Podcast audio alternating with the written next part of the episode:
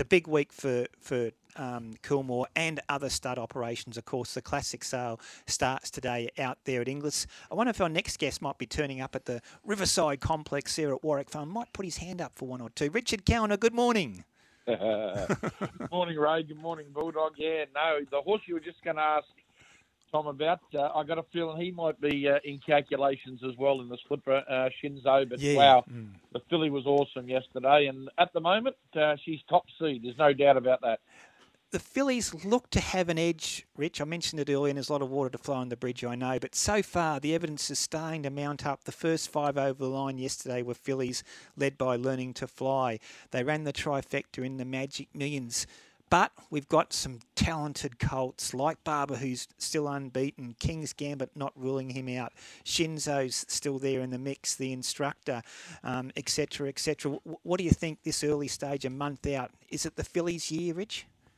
Oh well, look, she she looks the top of the tree, doesn't she? she she's she's done it. She was awesome yesterday, and what she's shown, which you know, a lot of older horses can't even do, versatility. Uh, she raced on top of the speed, looked in trouble, found and pulled away on debut, and then yesterday ridden cold and rounded them up like they were stuck to the floor. Mm. She's the top of the tree, but the golden slipper's all about barriers. Um, you can be the best and still not have the luck and get a bad draw. Uh, you can have rain. There's a lot of things that come into an open air sport like racing, but she's certainly top draw. But I wouldn't be ruling out King's Gambit, nor will I rule out Shinzo too. Uh, I think Shinzo's a very, very good horse, and and of course Gai's horse, um, uh, Red Resistance, And is going to be on top of the yeah. Mm. is going to be on top of the speed, and that's a big advantage um, uh, on a fast deck, and even if you get a rain affected track. So a lot of water going to the bridge, but at the moment the girls are on top. Rich, you've been around for many years, seen a lot of great horses. I'm not suggesting Anamoe is the greatest you've ever seen, but you know, where do you rate him? Well, how many is he? Is, that a, uh, is he a seven-time Group One winner? Yes, yes, seven times. Yep. Mhm. He can only beat what's in front of you. He doesn't beat them by big margins. But if you think back to uh, one of my favourites, uh, the Great Octagonal Bulldog, he, he never beat them by big margins, but he beat them. Um, I was just watching a few of his replays, and he just seems to, I don't know, get the luck each race. But he goes about and gets the luck. He's versatile. He can sit forward. He can sit back. Um, he's top drawer. He's the best at the moment. He's the big dog that they're all trying to knock off the off the top of the, the tree at the moment, and he got the job done yesterday. But Mm. you know, Fangirl's run I thought was awesome yesterday, but she's done that a lot behind Anamoe.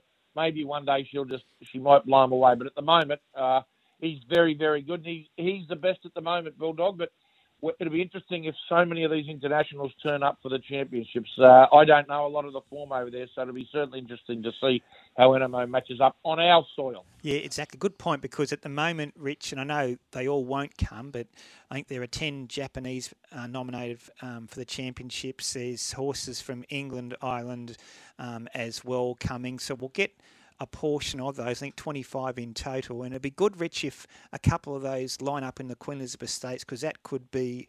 You know, a terrific contest. Zaaki's trialling Monday. We can't forget him. I'm Thunderstruck was good yesterday. A lot of good weight for age horses around to take on Anamoe. That international competition will just add to the race, Rich.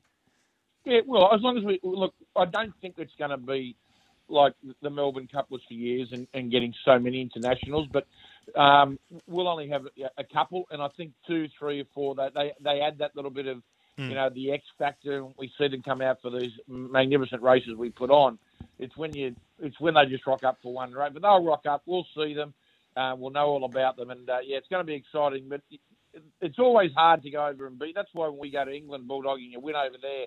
It's hard to go someone else's home ground, particularly on the other side of the the, the world. But they've got to come here if they're going to take on Anamoe or Fangirl and the like. So it'll be good. Exactly. Talk about going to overseas and winning. Nature Strip, of course, did that last year at Royal Ascot. And Rich, the, the champ is back next Saturday in the Lightning Stakes. He did trial well um, last Friday at Flemington. Thanks so much, Rich.